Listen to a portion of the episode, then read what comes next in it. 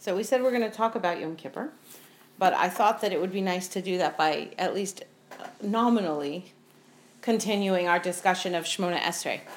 So what I'm going to start with, I'm going to remind you that there was a statement that Rav Berkowitz made. He pointed out that all of the halachos of Shemona Esrei are uh, unfold from the reality that we're standing and talking directly to Hashem, that we're in a conversation with the Master of the universe.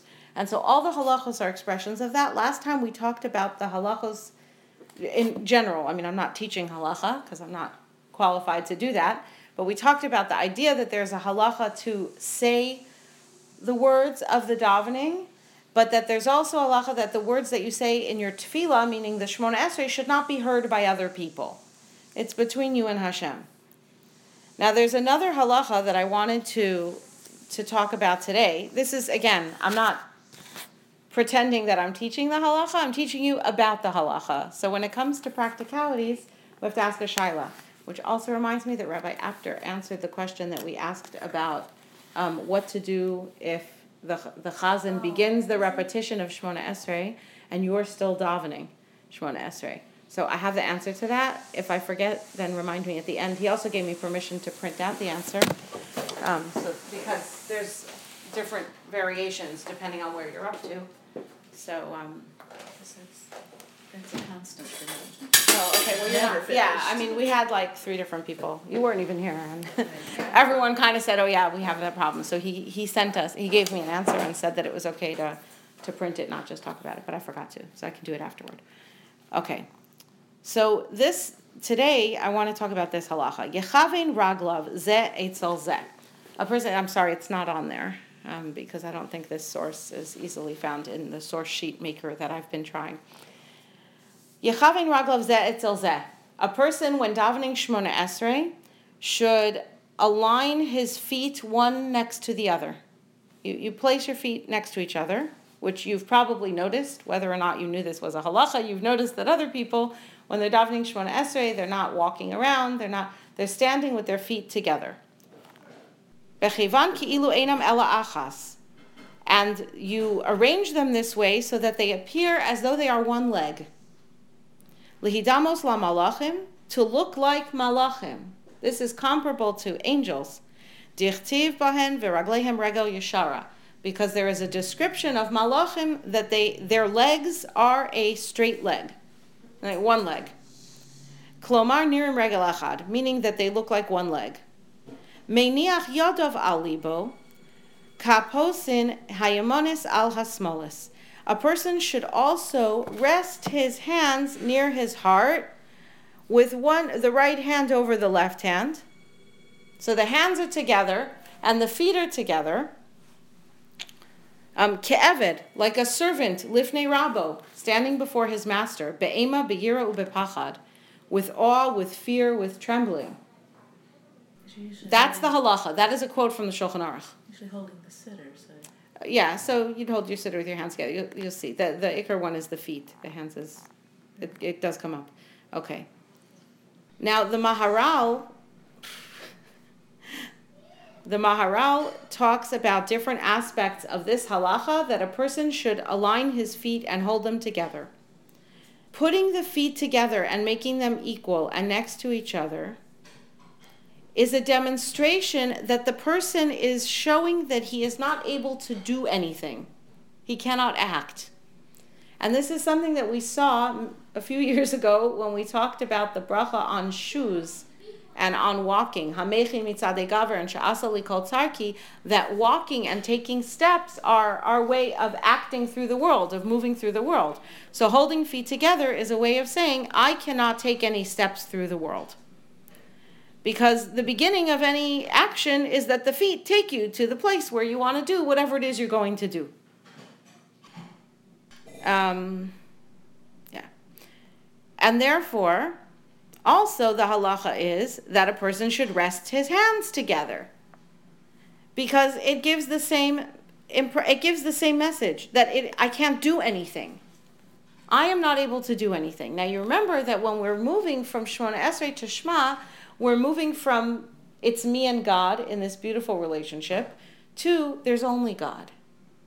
And so this expression of I put my hands together, I put my feet together, I'm drawing in toward myself and, and kind of holding down and limiting those parts of my body that allow me to act on the world.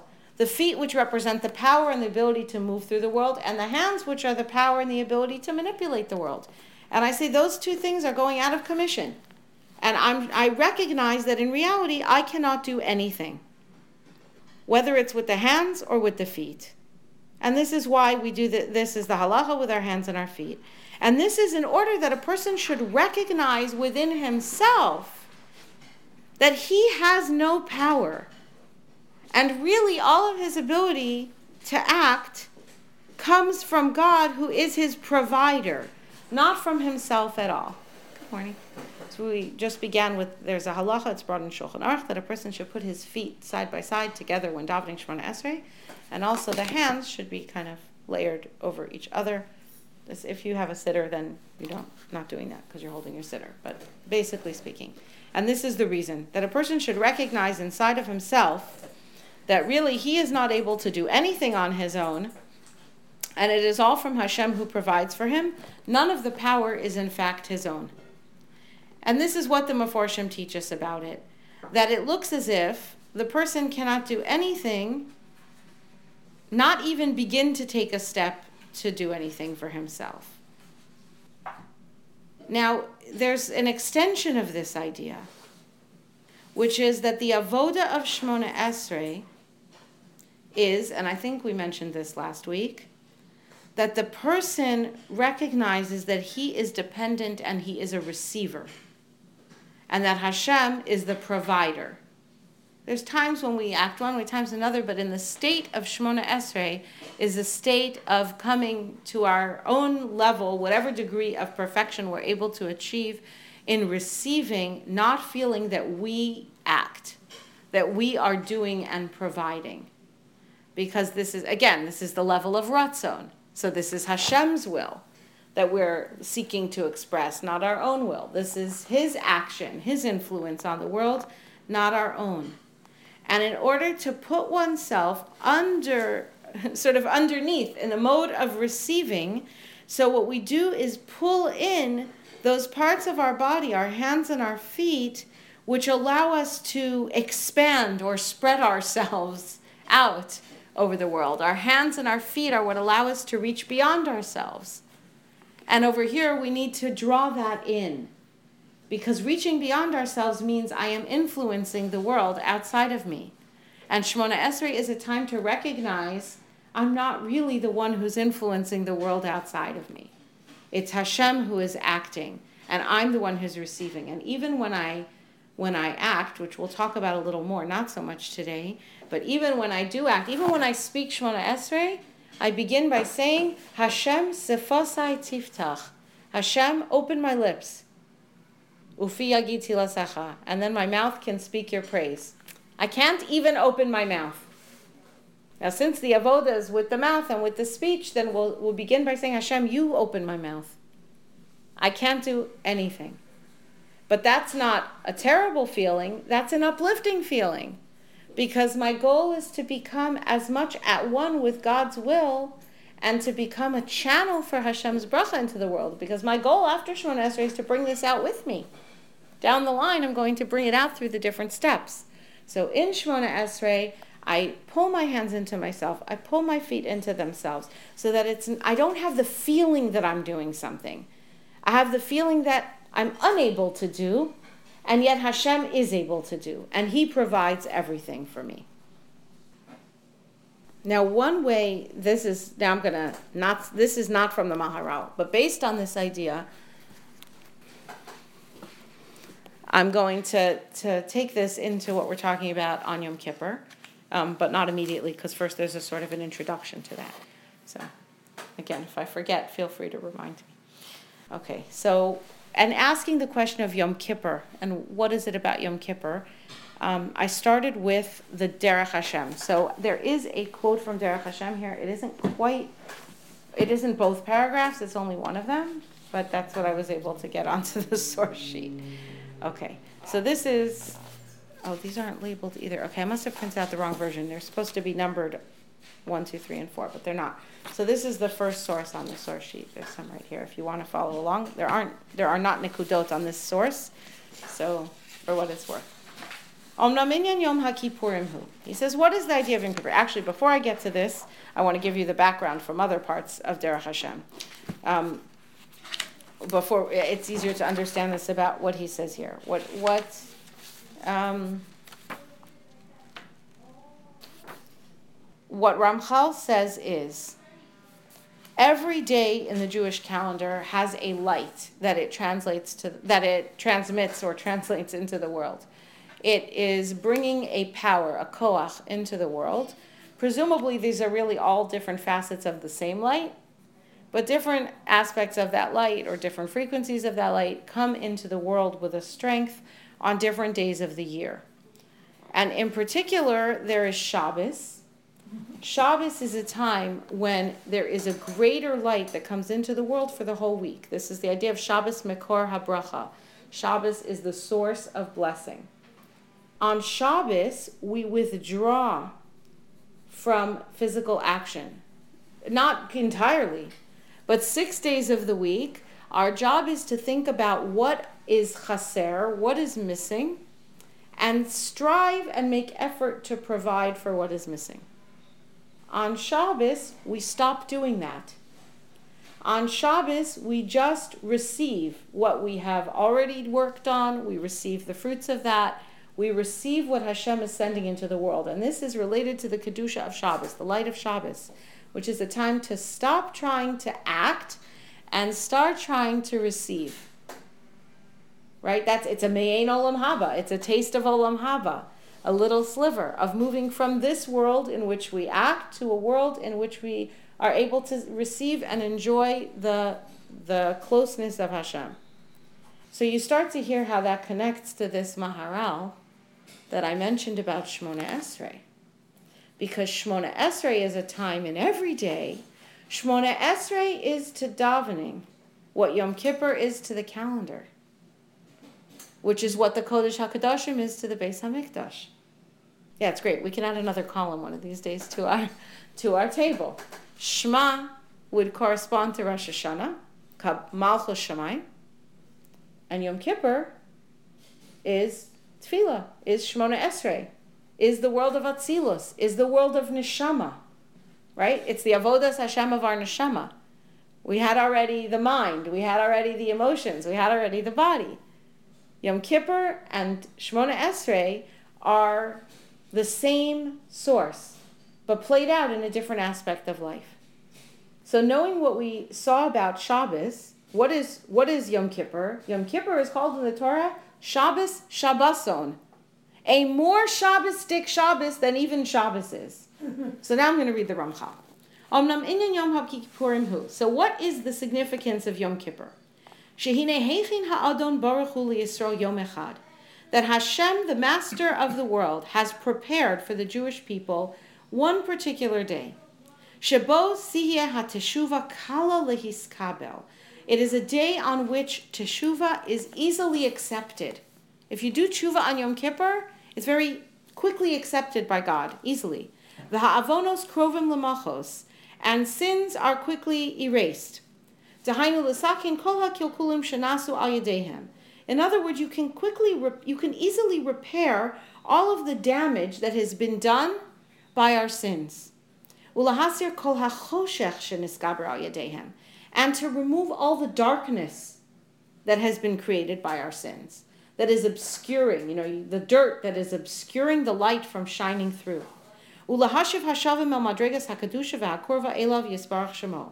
Yom Kippur is a day for returning those who need to be returned and who are returning to Hashem to the level of kedusha and closeness to Hashem Yisbarach that they have distanced themselves by means of their sins. It's a day for tshuva. Vehine, and behold, biyom zeh, on this day, me'ir or, there shines a light, shebekocho nishlam kol zeh ha'inyan the light that shines into Yom Kippur is a light that completes all of this, that makes all this happen and hold together. It holds the tshuva together, it holds the return together, it holds the repairs together.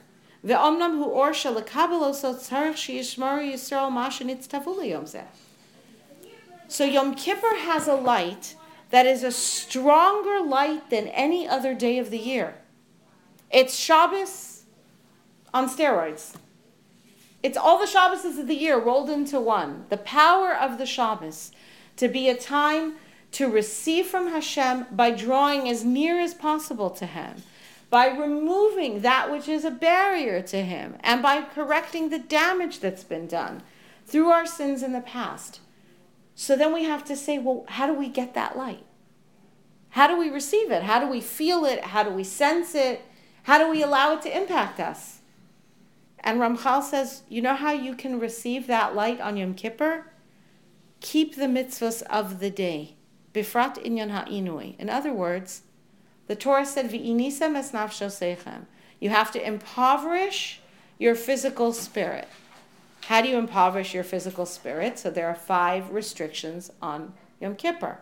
One is not to eat, one is not to drink, one is not to have marital relations, one is not to apply lotions, right? Um, what's the fifth? Not to wear leather shoes. So lotions and washing or and washing. Um, no, those are separate ones actually. Thank you. And wa- and not bathing. In other words, you hold back on care of the body. That's the inui. But why?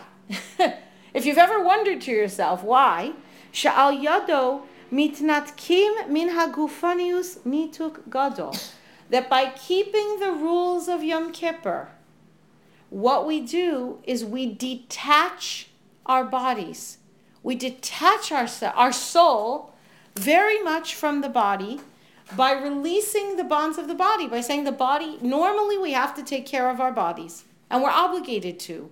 It would not be a holy thing to act like Yom Kippur every other day, any other day of the year.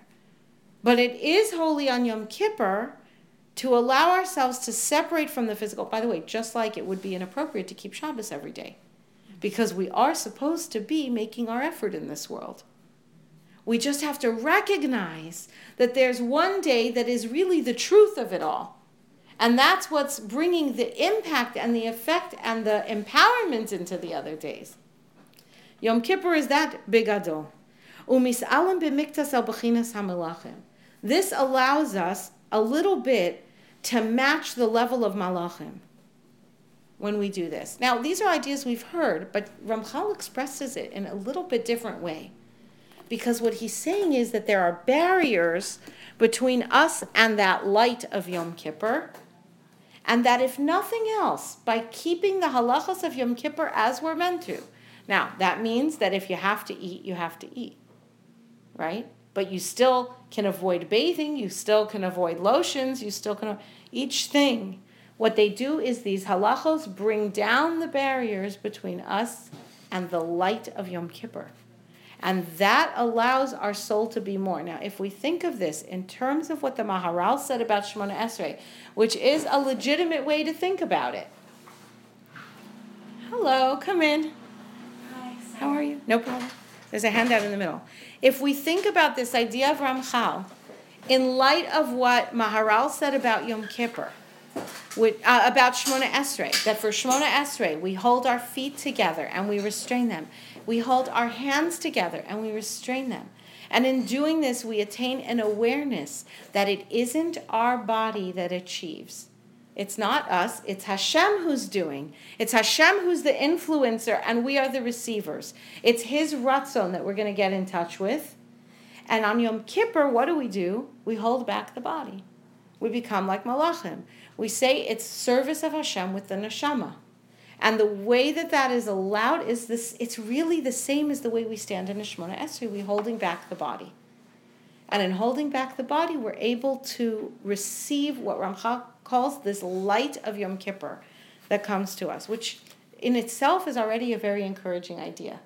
If you don't know where to start with your Yom Kippur, then at least you can start by knowing, okay, wait, I'll keep these halachos of Inui, the halachos of Yom Kippur and in keeping the halachos of Yom Kippur, already I've opened up the barriers that allow me to receive the light of Yom Kippur and to be influenced and to be a receiver, really, to be a receiver of the light, which is the goal, and that is similar to that avoda, to that avoda of of tefillah itself.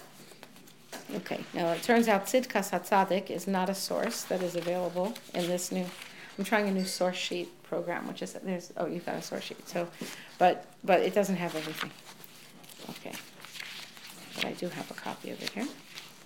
Okay, Tzidkas Hatzadik or Tzadok HaKohen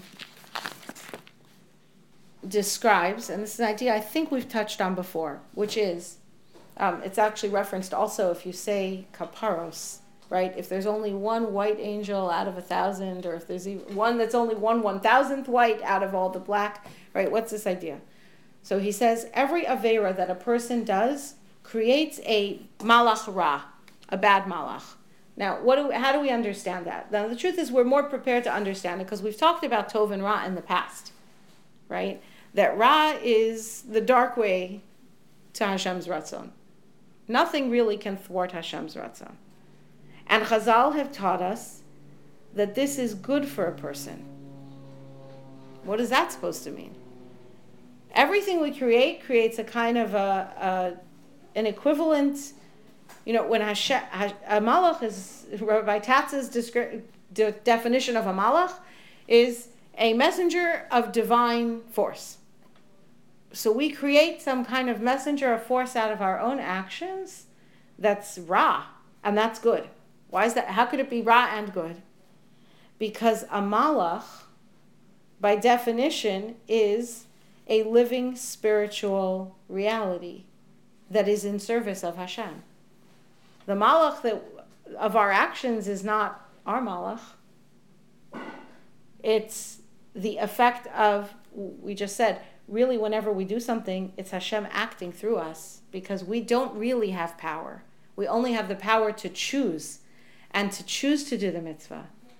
So even of our wrong actions there's a force that's born and yet this is good. Why? because the malach, the force that is created even by our wrong actions, desires to serve Hashem. We didn't feel it. We think we're doing something against Hashem, and yet what is created of that is a frustrated desire to serve Hashem. And therefore, this energy of this malach goes into trying to turn the person who created it back to tshuva. This is a very interesting concept. It's a very different kind of concept. And therefore, when a person feels thoughts of, I should do better, when a person feels thoughts of anxiety, when a person feels thoughts of guilt or regret, these are the voice of that malach trying to stimulate the person to do tshuva. By the way, it's not only anxiety about the sin. Ramchal says elsewhere, feelings of anxiety and fear that are not grounded directly in something that's around us, they are the malachim of our averos. That is what looks like an action of a sin. Somebody flips the light switch on Shabbos on purpose. They just can't bear it. I don't know why this is such a terrible temptation for them, right? They're going to flip the light switch on Shabbos. That's the action you see in the world of Asiya. In the world of malachim, right, everything exists. Everything has this permanent nature. So in the world of the emotion, it looks like Yisurim. Sorry, I knew I knew this, but I haven't seen that Ramchal in a long time. At the world of, yeah, at the next world, at the world that we call life, not the not the body, the regesh, that looks like Yisurim, suffering. When a person has suffering, that's where it comes from. What about at the world of Malachim? I can't tell you what it looks like at the world of Atzilus. I don't know that one yet. Chait, I don't know. Okay? But at the world of the Malachim, in the world of Olam Habriya, that looks like this Malach Ra. And it creates anxiety down below. And these are these are in fact the chait that we've created. It's not that it's a, a midah connected midah. This is what we have created. The reality of what we create when we do something wrong is we create a force in the world to try and turn us around to do right. And therefore, when a person, because of these stirrings and feelings and yearnings inside, feelings that I need to be better, I can be better, when you do do tshuva out of that, now your Avera has been turned into a mitzvah. This is what Chazal told us, right? That Gedola Tshuva, Tshuva is so great that even Averas can be turned into mitzvahs. How can Avera turn into a mitzvah? It's still a bad act. But the answer is that the Avera itself has turned around and brought us to Tshuva. Okay. I want to just mention this Rambam too. This I did get into the source sheet. This is the second one. It says Mishneh Torah. It's Hilchos Tshuva. The Rambam's Hilchos Tshuva.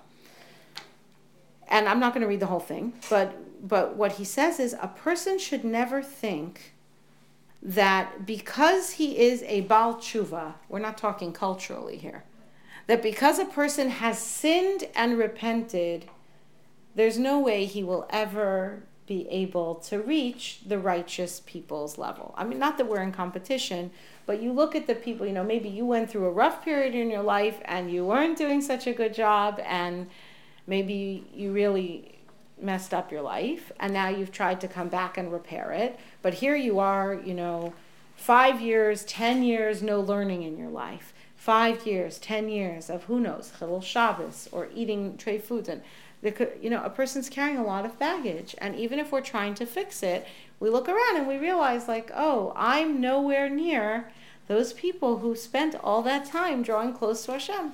Forget it. Like, I'm always going to be a second class citizen, really, in this world. We're not talking about how other people will see us. They shouldn't see us as second class citizens, but who knows what they're going to say? Who knows, right? But but Hashem is going to see me as a second class citizen. That's what a person could think, and the Rambam says you shouldn't think that. You shouldn't allow yourself to think of yourself as a second class citizen. Ein hadavar kain, it isn't so. Ela ahu v'nechmad hu lifnei me'olam. He is beloved and cherished before the Creator as if he hadn't sinned. Lo od. Not, not just that. Od ela she harbe. He has a great reward. It's not really just that he's like somebody who never sinned. Shahari tam tam. He tasted the taste of the sin.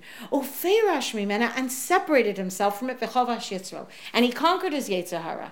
His Yetzirah already had free reign. That's harder to pull back. It's much easier to stop before you get into it. That was the whole message of the Parsha of Tzitzis and Shema, right? You're going to work. I'm going to set up something for myself. I'm going to set up a barrier. I'm going to make my fence so that I won't fall off the cliff. But somebody who already fell off the cliff, you know, it's like wily coyote. You're going to scramble back up right through the air to get to the top, is what it feels like. Once you've fallen off, how do you get back up? Amru chachamim, and that's why Chazal told us, Makom shabali tshuva omdim, ein tzadikim gemurim yecholim la'amod That the place where a bal tshuva doesn't mean somebody who wasn't born religious and became from. I mean, that's nice. That's also very important. That is bal tshuva. But bal tshuva means a person who has done tshuva. I want to point out that it's a bal tshuva one who is a person of tshuva, who kind of owns tshuva, because this is something we're going to come back and touch on. And this tells us,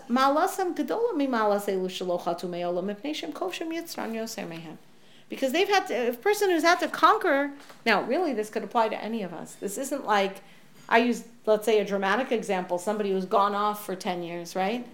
But all of us have sinned Mm-hmm. And any of us, if we do tshuva on our sin, become a bal tshuva. And we also qualify as b'makom shabali tshuva omdim ein tzadikim gemurim yecholim lamod. We don't have to feel discouraged, right? For 10 years, I've been screaming at my kids. So even if I fix it now, I'm still a bad mommy. No. If I can control it over here, if I can do a tshuva, if I can somehow correct this and work on it, now I'm a balas tshuva in this area. So what are my kids going to say? I don't know. But between me and Hashem, I'm good. And you know, maybe I'm even better than somebody who's naturally very soft spoken. And who naturally just like, you know, very maybe passive. That's oh, oh, it's good, it's nice, it's good, everything's good. I had a friend once. I mean, I still have this friend. She's one of my best friends. But once in a shiur many years ago, it was a parenting shiur. Um, Mrs. Beck, Carol Bess's mother, came to give a shiur, and this friend, everyone, people were sharing their different strategies. I think at the time I had a one year old, so I was very superior, of course, because I never made any mistakes. My oldest child was one. How, how bad could it be? But these some of the women had older children and already were dealing with other kinds of challenges, and people were sharing their different challenges and how do they deal and getting advice. And this friend says, you know, sometimes, and she meant it from the heart. I mean, I, I do understand, like it was a real issue, but everyone was laughing because her her issue was that sometimes you know she looks so sad and disappointed about her children's bad behavior and she thinks it's really overkill like and she has to learn not to, and, and everyone's like you're kidding right? Like this is the big one. She doesn't shout. It's not her nature. She doesn't shout at them. She doesn't she doesn't certainly doesn't potch them. She doesn't right? She's oh like i'm so disappointed in you you know? That's like too much you know? Like so she has to pull it back. But for like all the normal people in the room that was like you're kidding. Like we would strive for that. If that would be like the worst punishment that we ever react to our kids to show that we're disappointed in them. Yeah but the truth is if for you that's not the level where you're holding so then then it's really that's where you are. Ve'en yisrael negalin ela b'tshuva. Now you remember we talked about the smichus of geula to tefillah you have to go straight from the brach of Geula, from coming out of Shema, from being saved at the Red Sea, and you have to go straight into Tefillah. Ein Yisrael Negalin, Elo B'tshuva.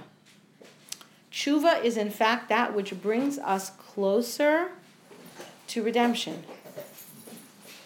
Because it is true that a person yesterday was doing despicable things in the eyes of God. And maybe Hashem was looking and saying, I'm disappointed in you. But today, he is cherished and loved and close and dear. That's an amazing thing. And even if we know it, it's worth knowing. Because as much as we can know that, good morning, mommy, as much as we can know that, we forget. We think it's hopeless. There's no chance. This particular personal personality characteristic, this particular flaw, I can't fix it. Okay, I want to take another step though, because very important this idea of what is a Baal Tshuva.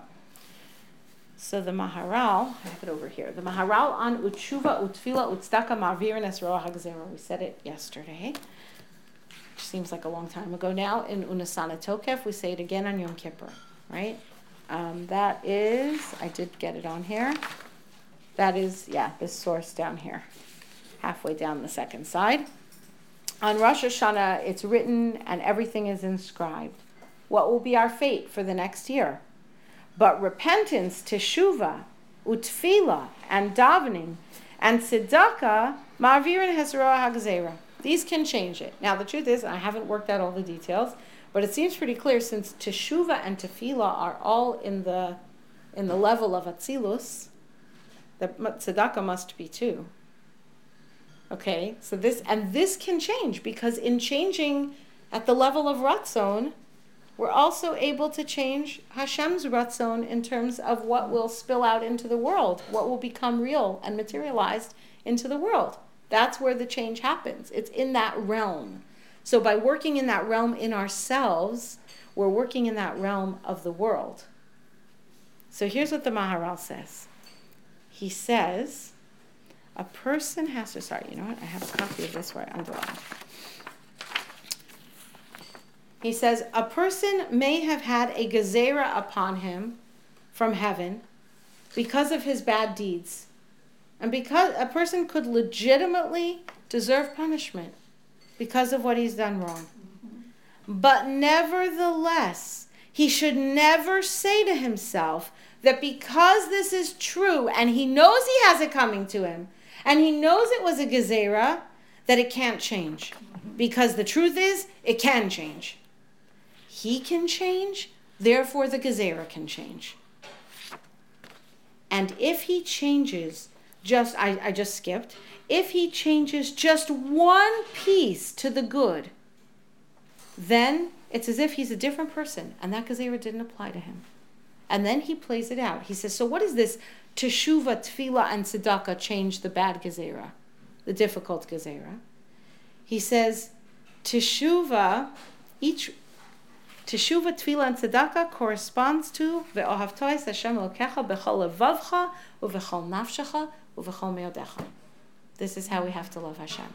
And each one of these, if we can make a lit here in tzedakah, he works it backwards. Tzedakah, this is the ma'aseh, this is the action, this is the goof. You can change that, you can change your action, and now you are a Baal Tshuva in your actions. You can change bechol levavcha uvechol nafshecha is the tefillah because it's avoda of the lave, and I have a little bit of question about it exactly how he got to this. Is pouring out his heart and his mevatel himself and his soul in tefillah. This is clear. This part is clearer because we said we hold back our body, right? We hold back our ratzon. We we're holding in our life force, so to speak, and saying this is really from Hashem. That's like the Mesiras Nefesh of Bechol Nafshecha, Filu who no tell is Nafshecha, serving Hashem even if He takes your soul, right? Being willing to give that up. And um, that, that's I'm working back with Bechol Me'odecha, Bechol Nafshecha, Bechol Levavcha is the tish, is the teshuva with all your heart, changing what you want. And what he says is if you change a little bit of any one of those things, then you have changed either your levavcha, your nafshecha, or your meodecha. It only has to be a little. This is, this is a very different way of coming to what the Baalei Musar say about making small change because it's sustainable. That's not what the Maharal is saying. He's not contradicting that, but he's not saying that either. He's saying that if you make a tiny change, you are different. You are a Baal Teshuvah if you have done Teshuvah. Nobody said how big it had to be. There's no Gemara that says this much tshuva. You know, if it's less, it's like a, a, a mashahu, then it's not a shiur. There's no shiur of tshuva. If a person does teshuva, you are a Baal tshuva or a Baalas tshuva. If a person gives tzedakah, you become a Baal tzedakah. If you say tefillah, you become a Baal Tefillah. Well, Baal Tefillah means somebody who leads a davening, so that's not what I mean, right? You become a person who is davening. You become a person who is giving your life to God. That's what you're supposed to be doing in Tefillah, is giving your life over to God. So we haven't started learning so much about that because we're still just on the very introduction of Shemona Esrei, right? But this is the avodah of Shemona Esrei, really. So that's the next message. First message is Yom Kippur is a time for that, and if we pull back on the physicality by keeping the mitzvahs of the Inui of Yom Kippur, then we are prepared and able to receive the light of Yom Kippur, which is the light of Shabbos Shabboson. It is a greater light than the light of Shabbos in terms of receiving from Hashem, and that being the source of bracha and the source of closeness and the source of love, rather than feeling like we're acting. And the second point was that our, our Averos can cause a darkness to that, but they also can stimulate us to return. The third was that a person should never give up hope.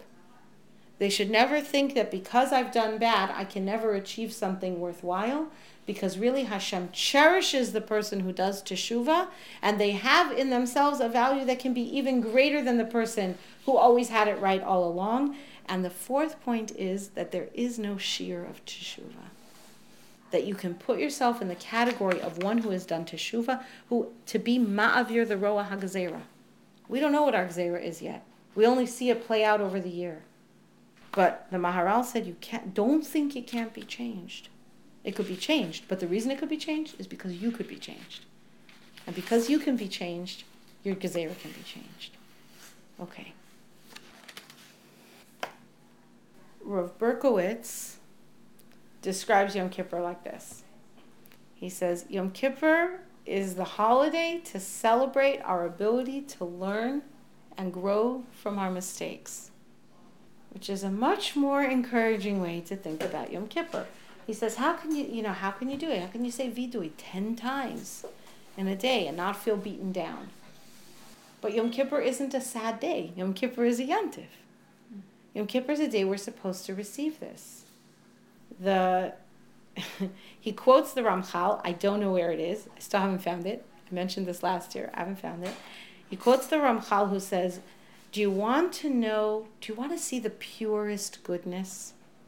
Do you want to look at a person and see what's what's the greatest degree of good in the world in a person? Any guesses? Because I know what I think it is, and I'm definitely wrong. okay." We say a newborn baby, right? Like they're so good and they're so pure and so. Ramchal says if you want to see evil in its purest state, look at a child under the age of three. If you want to see goodness in its purest state, look at someone just after the age of bar or bas mitzvah. Now, that is not the same experience I've had. But Ramchal is only 500 years ago. It's difficult for me to attribute it to the change of the generations. You know, if it's a thousand years ago, 2,000 years ago, maybe their kids were different. I don't think so, by the way. It doesn't seem that way. The kids weren't different. The Torah's definition of good and evil is different than our own. Because a small child is only seeking to grab, is only seeking to take, and is only seeking to do it from ignorance. So here's how Rav Berkowitz describes the Ramchal. I can't give you the Ramchal directly because I didn't find the source. The Ramchal's dis- definitions of Tov and Ra, of good and bad. Tov, good, is the struggle to learn from mistakes and improve. That's Yom Kippur, right? That's Yom Kippur. That's what Chazal said. That when a person does a chait and it creates the malach ra, that's a tova for the person. A tova means a favor, but a tova means a good. Why? It's something that causes us to struggle to learn and grow from our mistakes. So yeah, teenager is a great example of that. And what else is being a teenager? If not a constant struggle to figure out how to learn and grow from your mistakes. A lot of mistakes, a lot of mistakes. But but trying to figure it out and grow from it. And Ra is following the instinct for pleasure. It's who thought of those as the opposites? But they are, of course they are. They're opposite of each other. The, the desire to just follow an instinct for pleasure is the opposite of the, the gumption to, to struggle against the errors and get it better. One is seeking pleasure and one is seeking growth. Those are the opposites. One is Tov and one is Ra. And this is what we're looking into on Yom Kippur. Can we put ourselves into the category of Tov? Am I struggling to learn and grow from my mistake? That is the holiday of Yom Kippur. Here's how Rabbi Akiva puts it Ashreichem Yisrael. It's a famous song also. They sing it on, usually on uh, Simchas Torah. Ashreichem Yisrael. You are so fortunate, Jewish people. Lifnei mi atem mitaharim. Before whom are you purified? Umi mitaher eschem. And who purifies you? Avichem shama shamayim, your Father in heaven. Now, I could think of, of all kinds of wonderful reasons why we're lucky and fortunate. But being purified is because I've messed up. I mean, I don't need to be like mitahered, right? I don't need the mikvah. Okay, mikvah doesn't have to be because I messed up, but because I'm tummy. There's something wrong that's being corrected, right? But over here, Rabbi Akiva is saying, Don't you realize how lucky you are? How amazing it is that you have a Father in heaven who's mitahir you, who's waiting for you on Yom Kippur to say, I'll pour the water on you. You don't have a mikvah? No problem. I'll pour the mikvah onto you. All you have to do is come. That's really what Ramchal was saying about Yom Kippur. What you really have to do is pull back on the mitzvahs on Yom Kippur, the pulling back on the neck, and then Yom Kippur will come onto you. And our struggle, will we achieve perfection? No, we've talked about that, right? Sfas Emes, he says, being physical pretty much means being imperfect. But in our minds, in our machshavos, we can struggle and strive for perfection. So I want to talk about one or two statements that we can use to help us, let's say, to catalyze a Yom Kippur, to make it something we can think about this before Yom Kippur. It's good to be prepared. If you're going to give a big presentation, you usually work on it in advance. Um, but also to help catalyze us on Yom Kippur, to help push our thoughts in the direction of, okay, so if I have to change a small thing to be in the category of a Baal Tshuva, what is it should I change? Right? So that's the question. What, here's one question. What one thing, if I did it better or did it more consistently, would help me become the better person I should be, that I can be, or that I am? What, what one thing? And usually we know the answer to that. And if, it, if not seeing an obvious answer, try plugging a role in. What one thing, if I did it better or more consistently, would make me a better mom? What one thing, if I did it better or more consistently, would make me a better student? What one thing, if I did it better or more consistently, would make me a, a better friend? What one thing, if I did it better or more consistently, would make me a better teacher? Whatever it is that our different roles in the world that we play, what is it we need to do to make it better? And usually we know what it is. So then we have to find that one thing and then probably cut it in half and see if that's the right size. Because it has to be something, if you're going to do it better and more consistently, then in order to be able to do it consistently, you have to be able to do it even when you're sick, even when you're tired, even when you actually had to spend 12 hours cooking for sukkahs. You still have to be able to fit it in. So you have to choose something so tiny. But remember what Maharal said? If you're changing, you're a Baal. If you change that one small thing, so here, I heard a share from Rabbi Leichter he says, Who said uh, every, every long journey begins with a single step? So he's, I don't know, he's saying maybe it's this one, that one. Somebody in the audience says Confucius. I don't know, it's Confucius. He says, What nonsense! Because also every short journey begins with a single step. And it's the same step. He says, when I walk out my door to go to the airport, to go to America, from Eretz it's the same step out the door as when I walk out the door to get the mail. It's the same step. So it's a it's it's really a foolishness. It sounds good. Well, it's a long journey. Don't worry, I'll take a small step, and every long journey begins with one small step. But step. He says, no, that's not how you have to think about a small step. A small step is a journey. A small step is a small step. It's a big step. It's a journey. It's not that this small step has no meaning, but don't worry. If I take enough of them, I'll get to something that's meaningful. The small step is meaningful. That one little thing I did, now I've changed. I've changed my tshuva, I've changed my tefillah, I've changed my tzedakah, I've changed my heart, I've changed my will, I've changed my actions. I changed it. Okay, you want to quibble about it. Was it big enough? Was it small enough? You know? It doesn't really matter how big or small it is. What, the one thing that does matter is how important it is. So that's not something that I'm really competent to talk about. I can just tell you Rabbi Leichter gives different examples of that, like the person who um, always says insulting things to people and makes a Kabbalah for themselves on Yom Kippur that they'll say Asher Yatzar wearing a hat. He says, You're a murderer? You embarrass people in public? And now you're a big tzaddik, you're putting a hat on to say Asher Yatzar?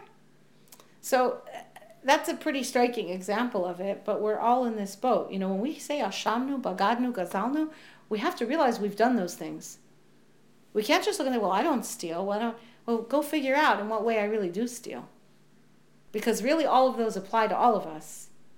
So, what is important is not the size of the change, but it is important that we're, we're working on something that matters. But if I'm working on something that matters, then I'm working on something that matters. Then I, it matters. It really matters. So, it, how big, how small, what does that have to do with it? I'm working in the world of the infinite over here. So, you know what? If I would have to go by a shiur, if I would have to say there was a shiur on tshuva, I'd be sunk. Because I can never reach perfection.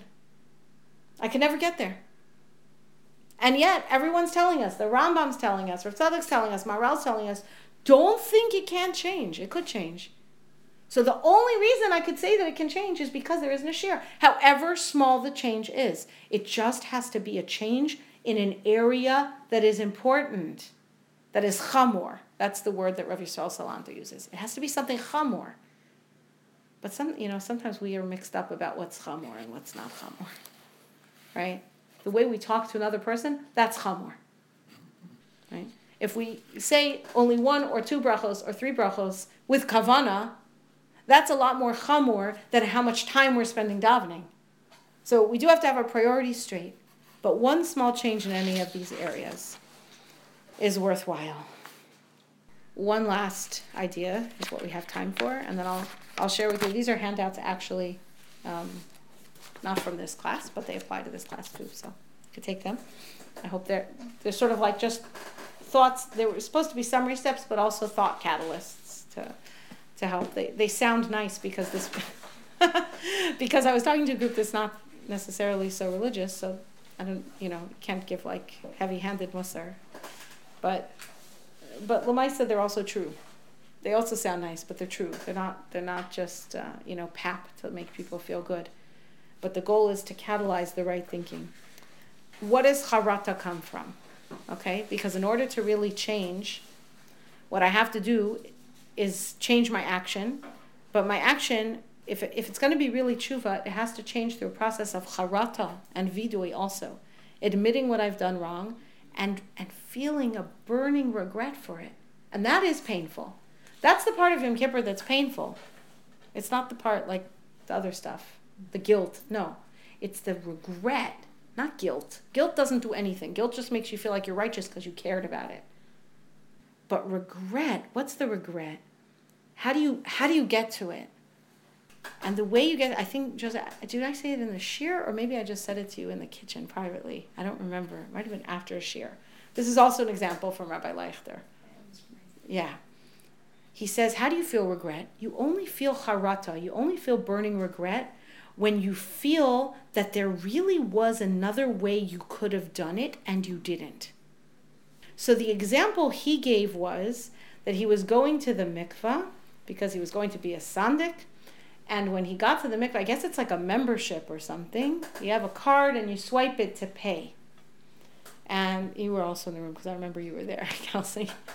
And as he was going in, there was a young man standing there who said, I don't have my card, I don't have a card, whatever. Could you let me in on your cheshbon? And he says, What? Let you in on my cheshbon? It's usher, it's gezel. Don't you see the sign? Every person has to pay to come in. You can't just come in and use the facilities without paying. That's gezel. I said, Well, whatever. No. So he goes in, and as he's coming out of the mikveh, he sees this boy has come in with somebody. He's saying again, what's the matter with you? It's Gezel. How could you come in? You know, and he leaves and like, so he said it was slichos. So he's saying slichos, and he thinks to himself, oi, leichter, like maybe maybe you shouldn't have talked that way. You should have been nicer. You should have this. He said no, but first of all, he was wrong, and it was right. And if you don't tell people, how will they know? And anyway, like I should have been a nicer person, but I'm not a nicer person. Okay, now I'm not commenting on him. I'm, you know, this is how he tells the story right? I think I heard this. But we, sorry? I think I heard this from him. You heard this from him? But we can hear the voice in ourselves, right? Oh, I really should be more patient. Okay, but I'm not more patient. Whether we realize that we're answering that to ourselves or not, as soon as it's, I should be more, I should be different, but I'm not different. So what's the charata? Guilt maybe, but where's the charata? So here's my example. I could have left my phone down upside down but I picked it up when someone was talking to me. I didn't have to turn around to look into the refrigerator when my kid was talking to me. I could have kept making, oh, that that hurts. That does hurt. I made someone feel rejected or not wanted so much. I made them feel not so welcome. I made them feel I wasn't so interested in them. I didn't care about them so much. For what? So to say like I should sit and I should listen, I should be nicer, like okay, I should, I should, I should, but I'm not. But who am I really? I really, yeah, I really could have. I could have not broken eye contact. I could have been there for them. I could have stopped this other thing I was doing that wasn't so important for two minutes. That I could have done. So from there comes charata. Charata comes because there's room for shame and regret, and there's nowhere to escape. Guilt is just escape, it doesn't take you anywhere. The, the shame and the burn comes from I know it could be different. And it's hard to feel that way. But then we have to take the next step and say, okay, so how could I have chosen differently? And then I say, how can I implement that so that I will be more likely to choose correctly next time? What is it I do? What is it I change? What do I think to myself? Where do I put the phone when I come in or when I'm in the car? What do I what do I remind myself? I turn I say, turn back, right? What is it I have to do to make that better the next time it comes around? That's really tshuva. And that really matters. And is it going to get in anyone's biography? Probably not. But it's going to be up there in the book that God opens on Rosh Hashanah and Yom Kippur. That is going to be in the book. She's changing. She's working on something important and she's made a change. And it, it doesn't, it's a small, what does small or big mean in this context? It's a piece of infinity anyway. So small will make it sustainable, and small will put me in the category of change. So enjoy your Yom Kippur because it is is not fun, but it is a tremendous, exhausting, great pleasure to feel that you changed and to feel welcomed and to feel that Hashem is happy with you and cherishing you and delighted with you. And that is within our reach. That's what the Rambam told us. It's in our reach. And on Yom Kippur, on Yom Kippur, Ramchal said it's easier. Our tshuva is accepted easier. It's easier to do the tshuva because the light is there for us, and the, the mitzvahs of Yom Kippur help us achieve it. So I won't review all these. You can, Baruch Hashem, all read for yourself, except for Mrs. Khan. I'll read them to her. Mrs. Khan? Yes. I made a handout. Maybe I'll give you one to take home Oh, thank you. so you can. Somebody. Somebody can read it with you. I'm going to read it with you now. Thank you. But if you want to review it again, you'll have it with you. Thank you. Okay? So technically we're done. Thank you. Welcome. So you got like a mix up. Usually it's a davening shir. so we only started a little bit with a halacha about Shemona Esrei. Oh, we had agreed in advance. This this one's going to be Yom Kippur. No, this was good. next week, what's next week? It's probably Sukkot or something or Yom Kippur. I It's Yom Kippur, right? Yeah. So what I have, you have the schedule. It's Yom Kippur, and then I think it's Sukkot. Right. It's going to be like Chol Hamoed Sukkot. Chol Yeah, so not on Chol Hamoed. Not on And I'm trying to remember. I think Sukkot ends on a Tuesday. Yes, so. So if you're up to Wednesday, I'll do Wednesday. We'll go back to Oh, Shemona you Esrei. After Wednesday? Sukkot. After Yom Kippur. No, after Sukkot. After, Wednesday after Sukkot. After Sukkot. Anyone, you guys think you can do it? Sorry? It's October the seventh. Is that October seventh? You're good with that? I don't know. Okay. My kids are probably on vacation, but I think we could manage this year. Oh, okay. So Okay. So, Okay. Thank you. come that day Welcome. That's okay. It's a little hectic. Yeah, the kids don't have school. Day after Okay. Yeah. Thank you. So, Grazie. thank you. Okay, so here's the handout. The call of the shofar is both a cry and a song. The first step in a personal accounting is to count your successes, to know your strengths, because you have to know what you have to work with in order to change. The power of Yom Kippur is the power to feel the light of God's loving kindness most intensely. On Yom Kippur, we can be at a level of perfection that is usually beyond our reach. We experience this light as feeling His presence and care, knowing our lives and our actions matter to Him. We reflect this light by feeling our love for Him and a desire to do better for Him. Everything you do has meaning and impact. Even mistakes are meaningful and purposeful when they become part of the solution. God cherishes your efforts to improve even more than perfection. What one thing, if I did it better or more consistently, would bring me closer to the ideal I feel on Yom Kippur? A small step is a great journey, and Yom Kippur is a holiday. That was the summary page. Gemar Chasima Tova. Oh, that's beautiful. I'm going to take